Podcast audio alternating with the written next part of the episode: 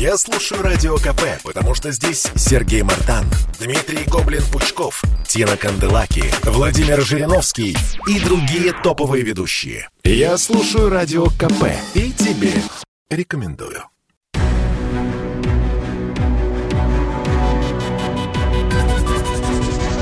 Антиковид. Проект радио «Комсомольская правда» о коронавирусе и вакцинации. Здравствуйте, друзья. Это «Антиковид». У микрофона Мария Баченина. Традиционно этот час вместе со мной ведет медицинский журналист «Комсомольской правды» Анна Добрюха. Аня, приветствую тебя. Здравствуйте. И в гостях у нас профессор кафедры вирусологии биологического факультета МГУ Алексей Аграновский. Алексей Анатольевич, здравствуйте. Добро пожаловать. Здравствуйте. А, Алексей Анатольевич, у нас э, первый вопрос, э, ну так сказать, который у всех сейчас на устах. Президент Владимир Путин ушел на карантин, но сразу оговорюсь, спутник и Путин работают в режиме, в нужном, да, ничто, ничто не отключилось. А, все хорошо, тем не менее, пошли слухи прям мгновенно в соцсетях, что это некий фальстарт локдауна, репетиция локдауна, на который нас собираются запереть где-то после 17-19. А, и вот знаете, как мы называем с Аней эту рубрику «Прогнозы на осень». А, как вы считаете, в связи с тем, что наступает э, сезон всего на свете, что мы называем э, вирусными и вообще респираторными заболеваниями, грозит э, россиянам локдаун или все-таки нет? Ну, это все зависит от решений, которые примет начальство разнообразное, московское, федеральное. И это будет зависеть от статистики, которая поступает. Потому что этих людей не надо обожествлять. Они делают свое дело, и они опираются на мнение экспертов – на поступающие данные по заболеваемости и смертности, по заполняемости э, инфекционных больниц. Э, я не предвижу, но вы знаете, гадать о мотивах действия начальства – это не моя стезя. Э, Александр Скорее всего, меня... не будет локдауна. Так. А, и у меня еще один вопрос. А, мы видим, что президент, к счастью, не заразился, то есть спутник защитил его не только от тяжелых осложнений, но даже от малейших симптомов болезни, судя по всему, по крайней мере, на сегодня. Но так везет не всем. То есть я, например, вижу даже по ближайшему окружению, по соцсетям, что немало привитых людей все же заражаются и приносят все-таки тоже, к счастью, достаточно легко. Могли бы вы перечислить, а, у кого выше шансы заболеть, несмотря на прививку? То есть вот буквально в зависимости от состояния здоровья, возраста, профессии, профессии, образа жизни. То есть вот прямо назвать категории, у кого выше риск заболеть, заразиться, при, будучи привитым. Ну, вы правильно все рассказываете. Я вам приведу пример. А знаете, самый сильный пример – это личный пример. Я в феврале привился спутником, двумя дозами, как положено. И в июле себя неважно почувствовал. Ничего особенного, но небольшая температура и слабость. Сделал тест, положительный тест.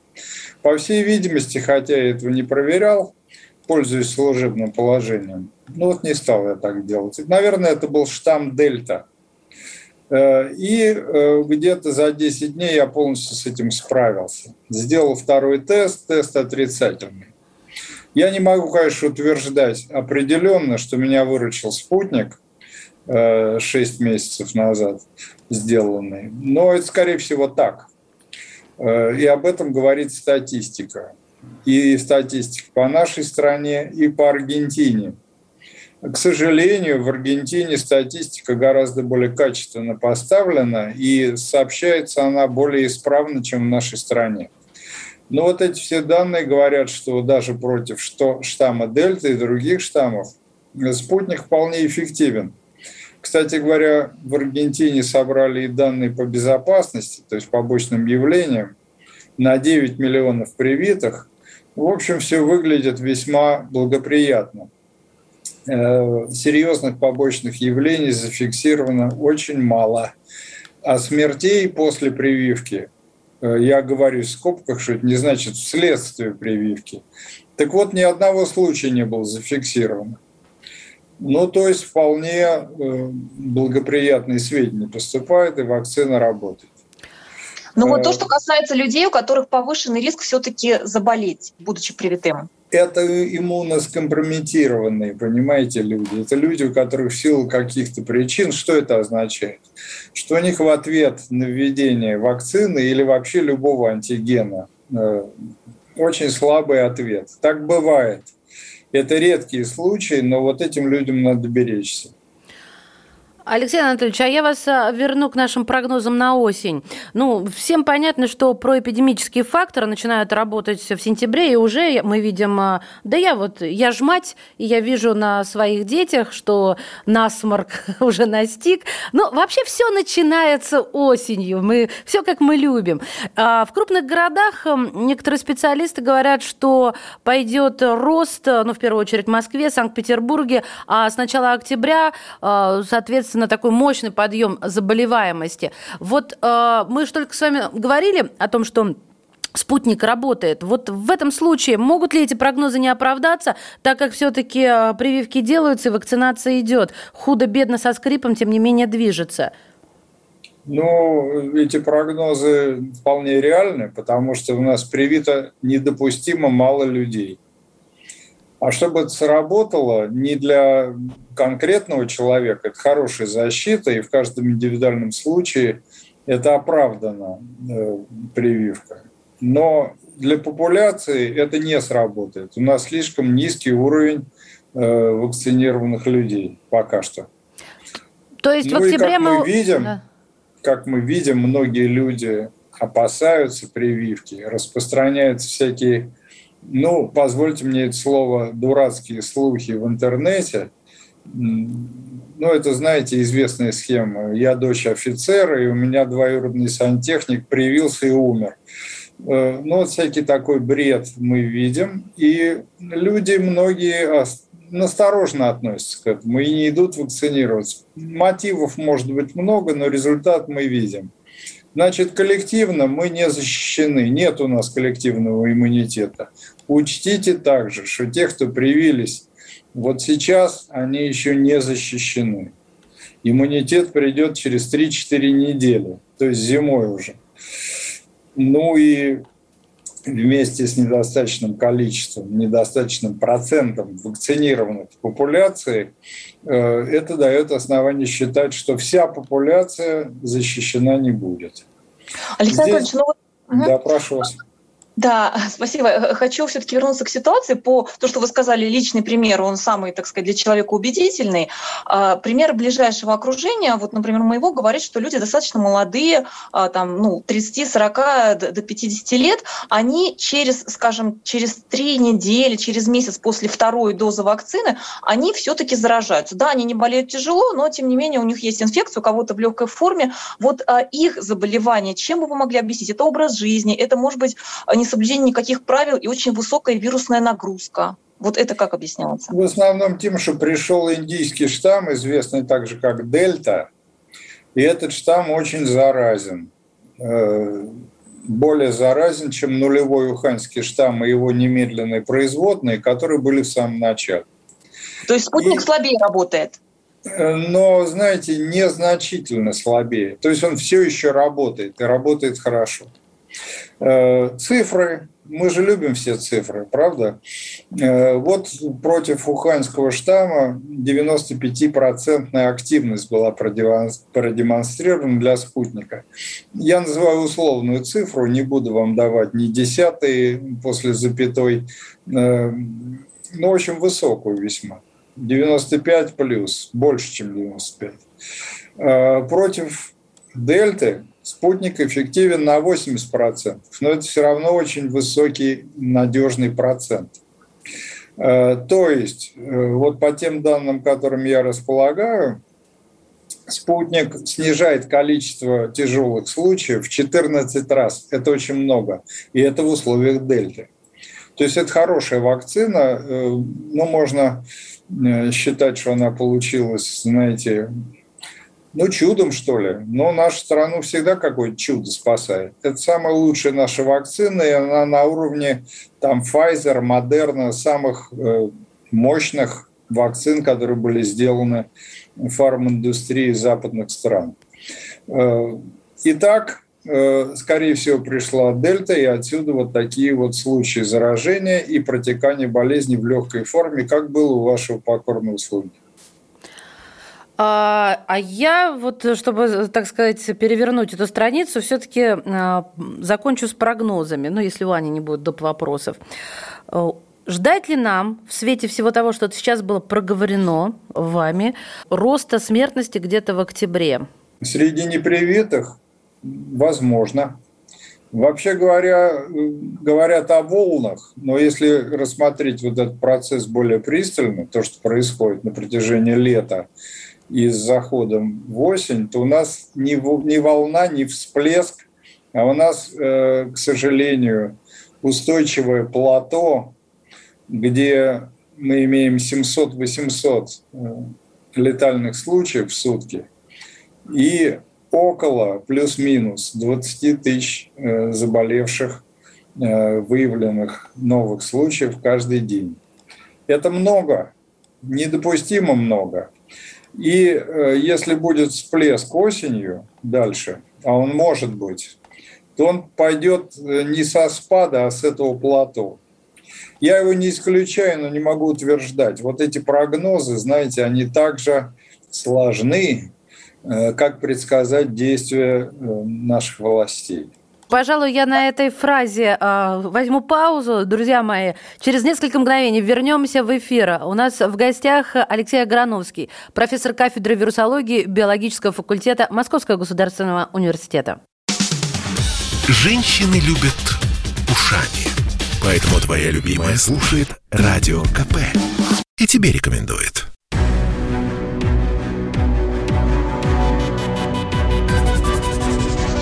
Антиковид. Проект радио «Комсомольская правда» о коронавирусе и вакцинации.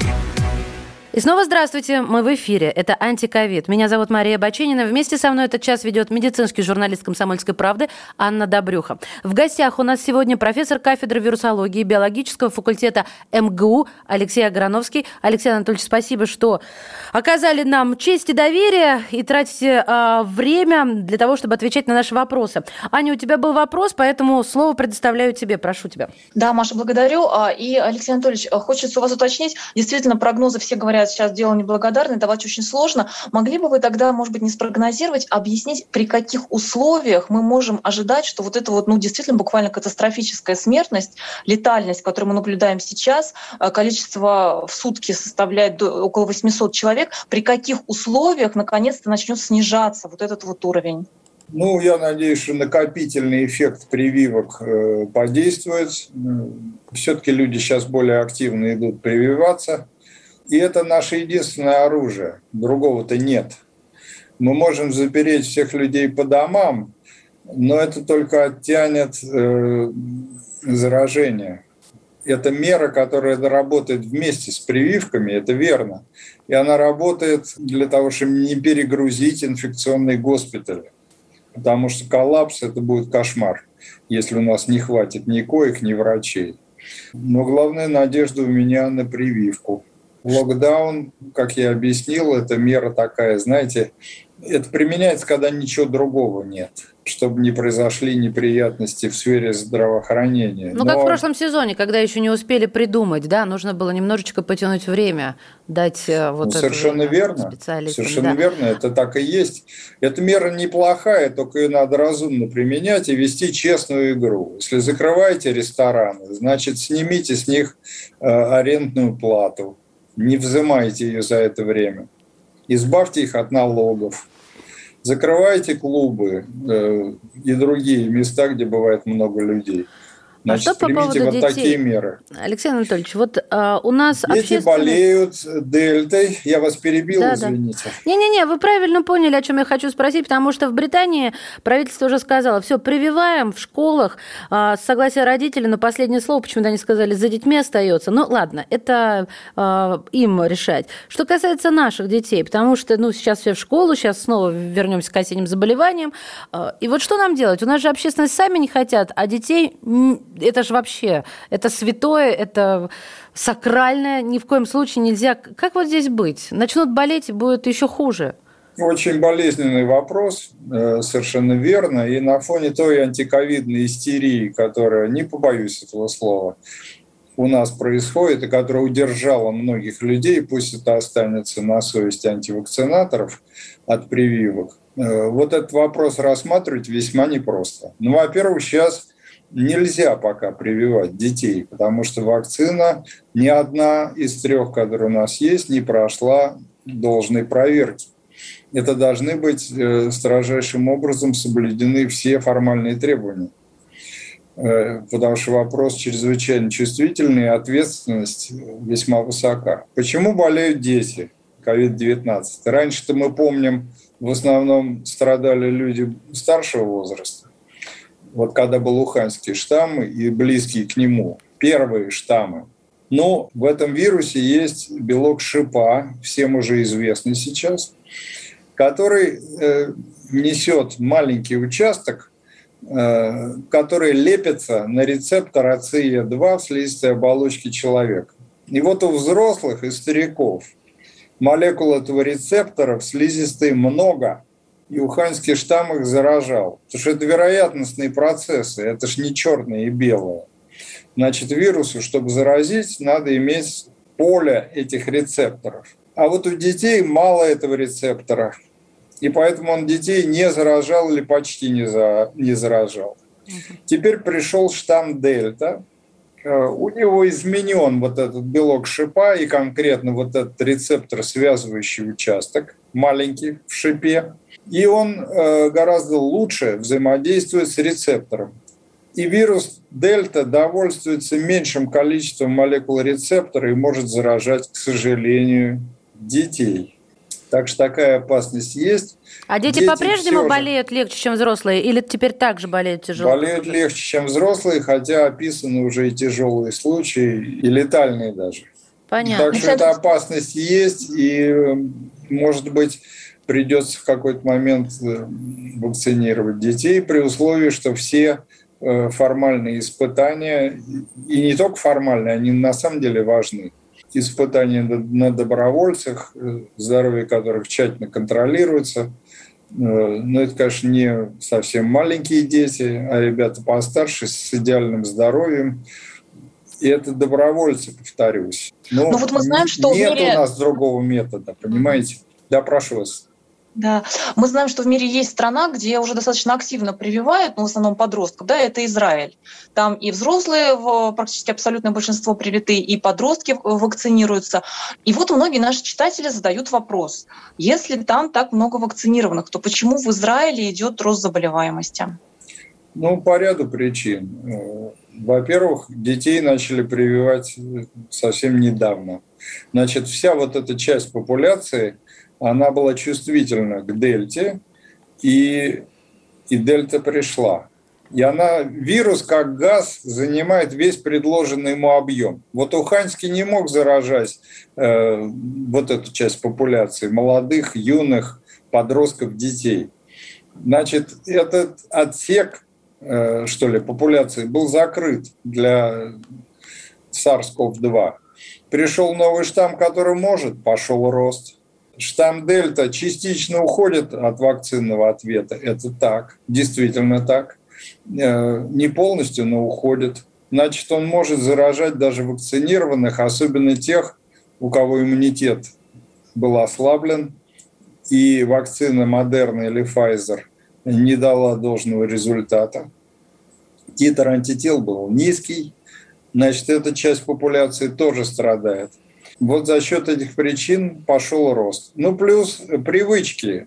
Понимаете как? Э, израильтяне люди южные, люди очень общительные. Все эти ограничения их достали. Им захотелось праздника. Э, ну, наверное, еще одна часть популяции, которая попала под удар дельты, это были люди, которые ну, активно общались, ходили на дискотеки, встречались. Понимаете, есть э, достаточно серьезные ситуации, когда вот такие свои э, вполне нормальные стремления общаться, тусоваться, видеться с людьми, надо немножко придержать. Но не все это понимают и у нас, и в Израиле.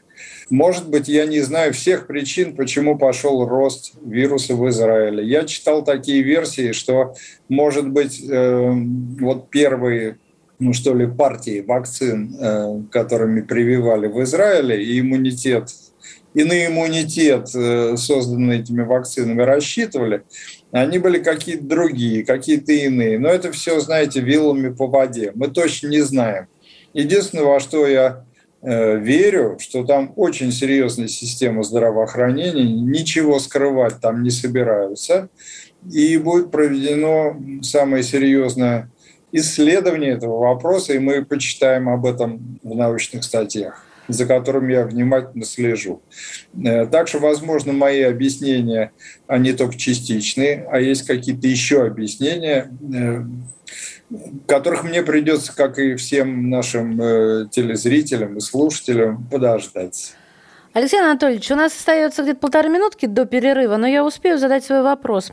Могут ли на сегодняшний день вирусологи, в частности, можете ли вы предсказать, что будет э, а, в связи с традиционной для осенних месяцев эпидемией гриппа? Э, в прошлый сезон грипп как-то отступил. Ну, понятно, был локдаун, маски. В общем, как будто его и не было. И все такие Хух, грипп ушел. Нет, он не ушел никуда. И вот сейчас э, такими большими неоновыми буквами везде загорается в заголовках словосочетание «микст э, инфекция». То есть э, как это понимать? Это когда человек болеет и гриппом, и коронавирусом одновременно, а, или э, каким-то другим ОРВИ-заболеванием и ковидом одновременно? И если это так, то что будет с человеком? Может ли предположить это вирусолог? Я не думаю, что это будут частые случаи, но такое возможно. Э, ну, будет более тяжелое течение, я так предполагаю. И к тому же одна прививка не защищает от другого вируса. Значит, надо прививаться и от гриппа, и от COVID-19, вернее, SARS-CoV-2, э, чтобы быть прикрытым Алексей Анатольевич, вот сейчас момент, когда я вас перебью, прошу прощения. А, вот с прививок э, для, от, вернее, от гриппа а, начнем следующую часть нашей программы, чтобы, чтобы вот так полно выслушать вашу точку зрения.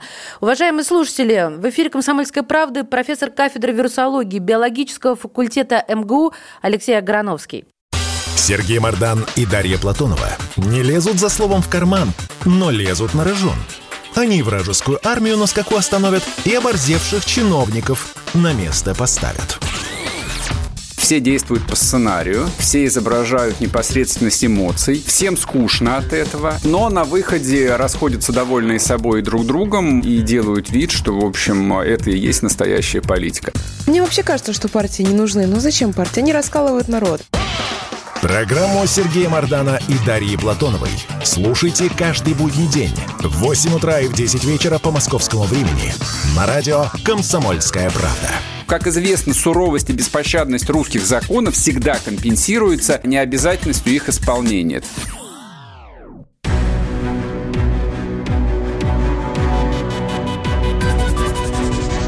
Антиковид. Проект радио «Комсомольская правда» о коронавирусе и вакцинации. Здравствуйте, это «Комсомольская правда», программа «Антиковид». Меня зовут Мария Баченина. Вместе со мной этот час ведет медицинский журналист комсомолки Анна Добрюха. А в эфире у нас профессор кафедры вирусологии биологического факультета МГУ Алексей Аграновский. Алексей Анатольевич, я вас перебила, а, когда вы отвечали на мой же вопрос по поводу микс э, инфекции, когда грипп совмещается с ковидом. И э, именно в том месте, где вы сказали, что одна прививка не заменяет другую. Вот буквально только что, перед тем, как войти в эту студию, студию и сесть вместе с вами в эфир, э, мы говорили в нашем коллективе о том, как все вместе будем вакцинироваться против гриппа.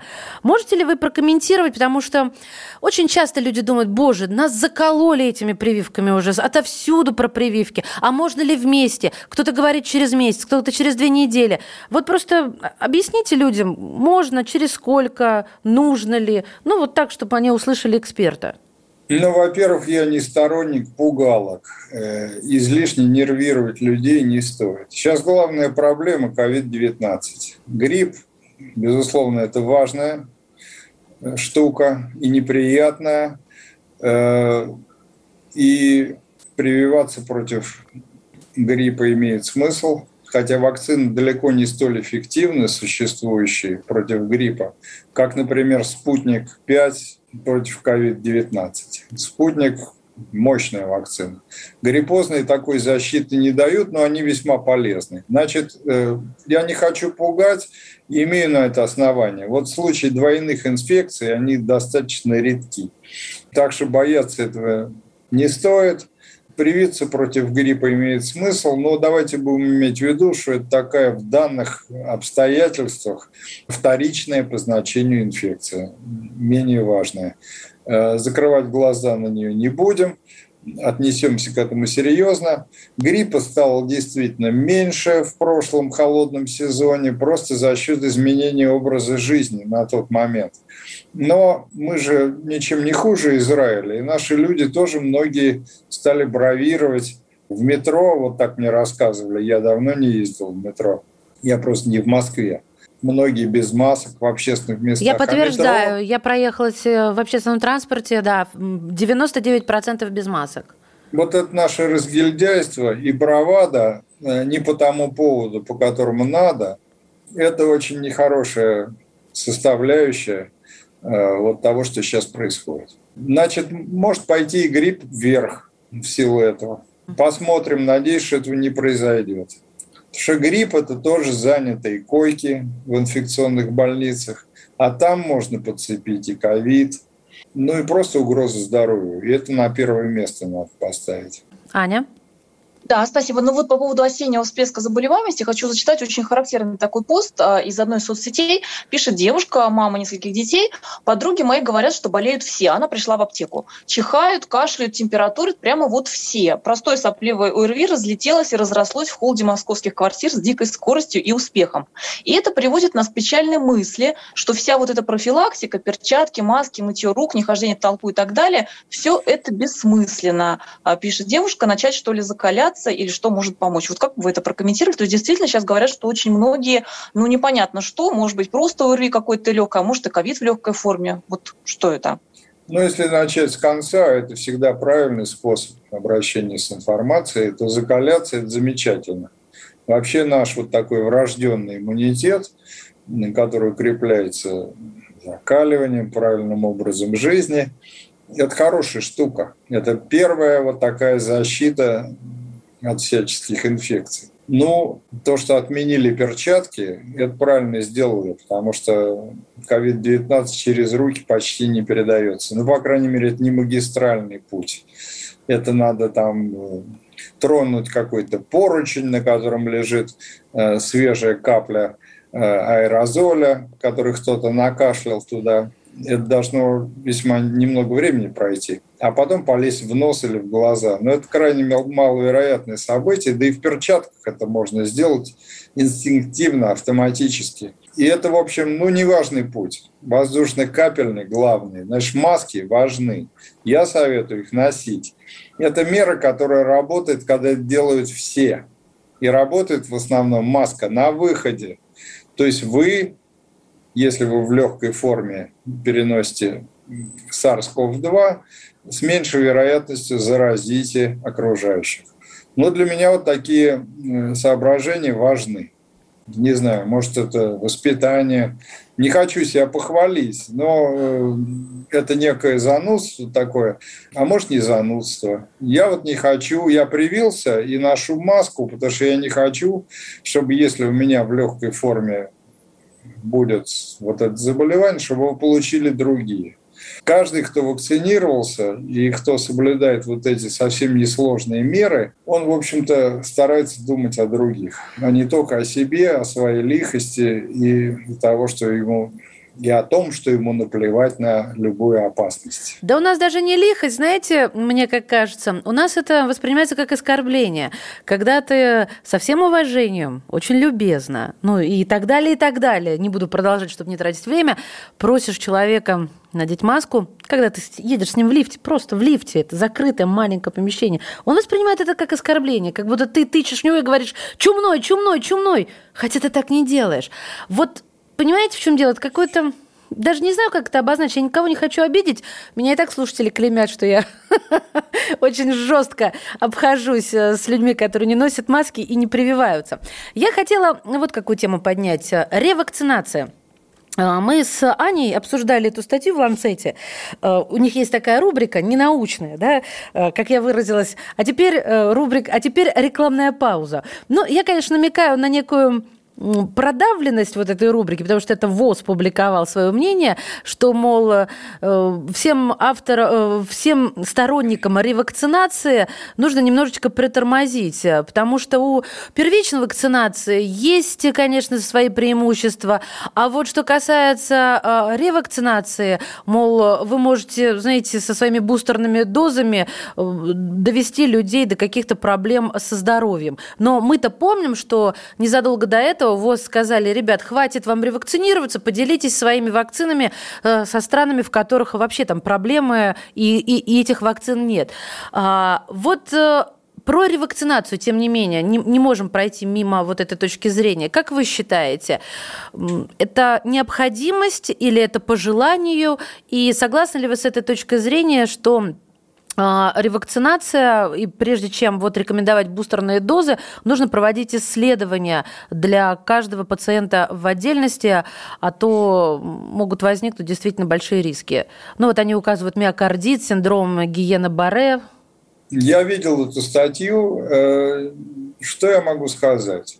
Первое. Для нашей страны ревакцинация совершенно не актуальна потому что у нас даже первичная вакцинация не прошла на должном уровне. Но все-таки второе, насколько э, серьезны вот эти опасения, что ревакцинация может вызвать неприятности. Ну, не очень серьезно. В странах Запада, где вот эти все эффекты, побочки тщательно учитываются и статистика публикуется, и я должен их за это весьма и весьма похвалить, и посетовать на то, что у нас в стране статистика довольно разрознена и, и пока что публикуется неаккуратно и неполно. Так вот, в США на 296 э, миллионов вакцинированных в период с декабря 2020 года по июнь 2021, то есть вот это совсем недавно, Э, итак, еще раз, на 296 миллионов вакцинированных Pfizer и Модерной МРНК вакцинами, э, вот этих случаев миокардита было, дай бог памяти, у меня вообще плохая память на цифры, но тут я чего-то как у всех людей, у которых плохая память на цифры, иногда они что-то запоминают накрепко. Ну, вы хотите было... сказать, что это ничтожная, да, какая-то цифра? Не ничтожная, а на 296 миллионов, я запомнил, было 1226 случаев миокардита. Ничтожная. Причем ни одного летального случая, это 0,3%. Ни одного летального случая и 95 950 человек из, э, из тысячи выздоровели к моменту, когда проводилось наблюдение. То есть это в медицинской карте было записано. Иными словами, это не очень впечатляющие цифры. Еще более скромные цифры побочек были для платформенных вакцин, аденовирусных вакцин, эквивалентных нашему спутнику. Хотя в скобках скажу, что спутник получше будет, чем AstraZeneca и другие вакцины, на сходном принципе основаны. Э, как так получилось, понимаете, вот нам повезло. Итак, побочки довольно скромные. И действительно, э, под этой статьей в Ланцете стоят подписи двух авторов, которые ассоциированы или работают во Всемирной организации здравоохранения. А эта организация призывает отказаться от ревакцинаций и передать вакцины э, специальный фонд привоза для вакцинации бедных стран. Алексей Анатольевич, э, простите, перебиваю, уйдем на небольшую паузу и затем вернемся к этому разговору. Уважаемые слушатели, в эфире «Комсомольской правды» профессор вирусологии биологического факультета МГУ Алексей Аграновский. Не отключайтесь. Каждый понедельник на Радио КП. Десант здравого смысла в лице Дмитрия Гоблина-Пучкова и Наданы Фридрихсон борется с бардаком окружающего мира и смеется в лицо опасности. Давно хотела вас спросить, какой у вас самый любимый мем последних двух месяцев? Их, по-моему, такое количество, что их даже запомнить невозможно. А вас не заразил тот мем? Вы рыбов продаете, нет, показываем. Красивый. Смешной. Вот. Ну что, давайте попробуем этот мем. Дмитрий Юрьевич, Зеленский отчет начал. Значит, Крым собирается куда-то тащить. Ну, если он собирается, то, как говорится, тащилка еще не отросла. Слушайте «Гоблина» и Натану каждый понедельник в 7 часов вечера по московскому времени на радио «Комсомольская правда».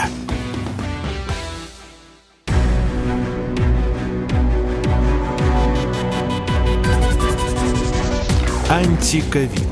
Проект радио «Комсомольская правда» о коронавирусе и вакцинации. И снова здравствуйте, мы в эфире. Это «Антиковид». Меня зовут Мария Баченина. Вместе со мной этот час ведет медицинский журналист «Комсомольской правды» Анна Добрюха. В гостях у нас сегодня профессор кафедры вирусологии биологического факультета МГУ Алексей Аграновский. Анечка, давай свой вопрос. Алексей Анатольевич, мы знаем, что часть людей э, не прививается не потому, что они не хотят, а потому, что они переболели. А по инструкции Минздрава напомню, что не ранее, чем через 6 месяцев по общему правилу делается прививка переболевшим. Могли бы вы пояснить, есть ли у нас данные, кто, в принципе, лучше защищен? Вот относительно недавно переболевшие или вакцинированные? Вакцинированные лучше защищены. И вот почему. Значит, э, этот вирус большой, у него много белков, в том числе на поверхности, э, и на все эти белки образуются антитела. И большая часть этих антител, ну так устроена система иммунная, понимаете как? Хорошо бы, чтобы наша иммунная система блокировала, нейтрализовала, делала антитела, которые нейтрализуют белок шипа. Это ключевой компонент, это ключ, который отпирает наш замок, рецептор вот этот, о котором я говорил. Но наша система иммунная так не работает, и образуется и антитела к белку шипа, и антитела к белку нуклеокапсида, и к другим белкам. И вот антитела к другим белкам – это балласт. Это только отвлекает силы иммунной системы. Протективного значения они, по-видимому, не имеют. Когда мы вакцинируемся спутником, то э, образуются антитела к белку шипа, нейтрализующие антитела в больших количествах, с высоким титром, и человек защищен лучше в силу вот этих обстоятельств.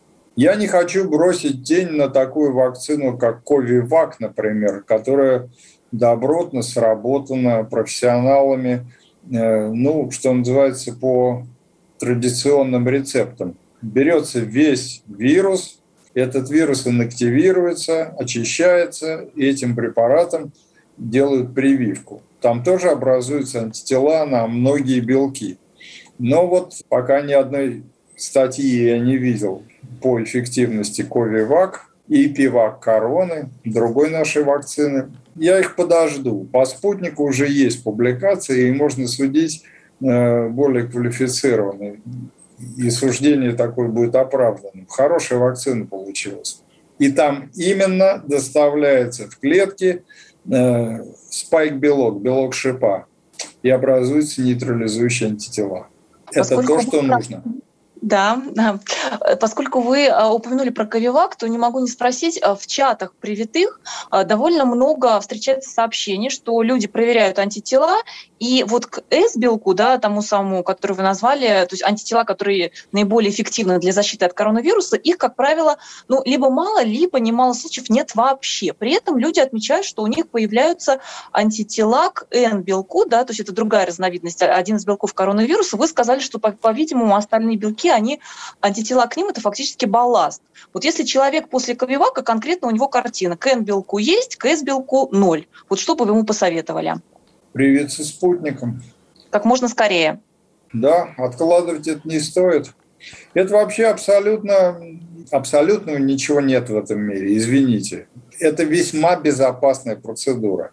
Значит, я хочу отмести, пользуясь случаем, все эти слухи и пугалки про то, что вирус вызывает бесплодие, вот этот э, аденовирус, платформа, э, это средство доставки, что он встраивается его ДНК в наш геном, это совершенно антинаучно. Значит, что происходит? Вот этот вот аденовирус, в который вставили ген белка шипа, SARS-CoV-2, это просто, знаете, вот такси, в багажнике которого лежит ценный груз, который надо привезти.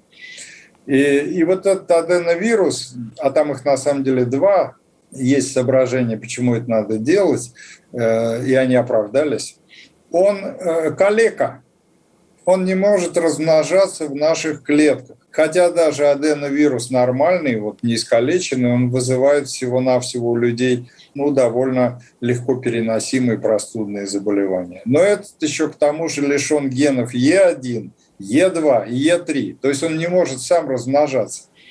Сделали укол в дельтовидную мышцу вакцинируемому. Что происходит? Там образуется вот такое депо, что ли, объемом где-то полмиллилитра, где э, синтезируется э, вирус, аденовирус попадает вот в клетки в этом объеме, в клетки мышцы, и синтезируется белок шипа аденовируса. И он двигается дальше к лимфоузлам, и происходит довольно мощный, заметный иммунный ответ. Через две недели не выявляется ни вот этот аденовирус, ни белок шипа, все это распадается. Но этих двух недель достаточно, чтобы сработал наш иммунный ответ, который столь нам ценен. Это и дает защиту. Алексей Анатольевич, ну вот вы его описали как калеку бесплодного, импотента, давайте называть вещи своими именами. Ну, давайте ну, не побоимся этого Не слова, побоимся, ладно. а мы его любим обзывать, а как нам его любить, что ли? Ну вот смотрите. Аденовирус, ну... я говорил об аденовирусе, который доставляет да, белок я поняла, шипа, вакцина. коронавируса. Да, да, да. Хорошо, ну я все плохое про корон. Так, а, я вот о чем хотела сказать. Как же тогда рассматривать, вот при всем при том, а, то, что он на мозг влияет. Почему перед ним такой шок и трепет? А, потому что мозг человека, который переболел ковидом, а, ну, действительно хуже работает. И вот сегодня я прочитала, что, мол, веточки сосуды хуже снабжают важные части коры головного мозга, потому что они как там перестраиваются. Ну, какие-то новые предположения возникли. Тем не менее, мы видим прекрасно, что когнитивные способности действительно хромают, и человек начинает и с памятью проблемы испытывать, и с концентрацией. И вот с одной стороны, как бы бояться не стоит, а с другой стороны, вот этот шок и трепет, потому что мозг – это наше все. Бояться стоит. Почему же? Была статья в высокорейтинговом журнале о том, что когнитивные способности в ряде случаев действительно снижаются. Вообще вот эта болезнь COVID-19, она весьма загадочная, и не все нам известно о ней. Она история слишком новая, чтобы мы все знали. Или почти все. Мы знаем много, потому что интерес к этой теме огромный. Но, в общем, что ясно, это то, что этот вирус может поражать э, не только легкие, он может поражать и другие органы и влиять на мозг. Может быть, это происходит за счет микротромбозов капилляров головного мозга, а этот вирус склонен к таким эффектам. Единственное, я хотел бы чтобы наши телезрители посмотрели ровно на шаг назад. В предыдущем пассаже я говорил о вирусе калеки, который э, является машиной с багажником, а в багажнике лежит белок шипа. Вот эта э, машина со сдутыми колесами. Понимаете как? Она может только доехать до нескольких мышечных клеток, ну или существенного количества мышечных клеток, и там произойдет синтез белка шипа, который нам и нужен, а на него потом образуются антитела. Вот это была какая история про импотента, э, который на самом деле заслуживает самых теплых слов. И он никакой не импотент, а просто специально в общем, беру все свои слова плохие обратно. Не-не-не, я не хотел бы вас упрекнуть в этих Алексей словах. Просто не хотел бы, чтобы путаница была между аденовирусом, э, и коронавирусом, вектором да. и коронавирусом. Коронавирус весьма опасен, это никакой не коллега, а вообще такой крайне неприятный, опасный агент, и у него все качества опасного и неприятного возбудителя вирусного заболевания. Не дай бог никому. Аня, Прививаемся. Да, прививаемся. Аня, твой вопрос. Да, и э, в завершение программы я хочу вернуться к той истории, с которой мы начали, да, что, наверное, что называется, закольцевать обсуждение. Э, предлагаю вот посмотреть на алгоритм да, поведения э, президента. То есть э, у него в окружении оказался человек, э, у которого подтвердился ковид, он с ним контактировал и на этом основании ушел на самоизоляцию. При этом э, президент сделал тест ПЦР, у него оказался он отрицательный, как сообщил пресс-секретарь Дмитрий Песков. И вот, а, Александр Анатольевич, могли бы вы прокомментировать? В принципе, вот если человек любой, у него в окружении оказывается больной ковидом, то вот дальше алгоритм действия, он обязательно или это только для президента тест сделали? Ну, конечно, президент находится под особой защитой, это оправдано. Вообще алгоритм действий для обычного Алгоритм действий, понимаете как, не будем себя сравнивать с президентом. У него все-таки ну, другой режим жизни и другая ответственность. Если он э, выбрал самоизоляцию, ну, это вполне разумно, но скорее для того, что если все-таки инфекция поступила и в легкой форме пошла, чтобы не заражать других, потому что у президента много встреч, много совещаний. решил сделать самоизоляцию для себя, это оправданно. Но это забота о других скорее, чем о, о том, что он получит еще вторую дозу вируса от кого-то. Я это так рассматриваю, это вполне правильный поступок. Все верно. Лучше здесь, э, как говорится, перебдеть, чем недобдеть, особенно когда речь идет о первом лице государства. Это нормальная практика. Всем здоровья, друзья мои. Я надеюсь, что вы услышите, э, услышите каждого ученого, который принимает участие в эфире «Комсомольской правды», в частности, в этой программе. И сегодня выступление э, Алексея Анатольевича. Пожалуйста, берегите себя, носите маски, сделайте прививку. Это нормально, это по-умному. Будьте здоровы. Я от всей души благодарю свою коллегу Анну Добрюху и, конечно же, профессора кафедры вирусологии биологического факультета Московского государственного университета Алексея Аграновского. Алексей Анатольевич, спасибо.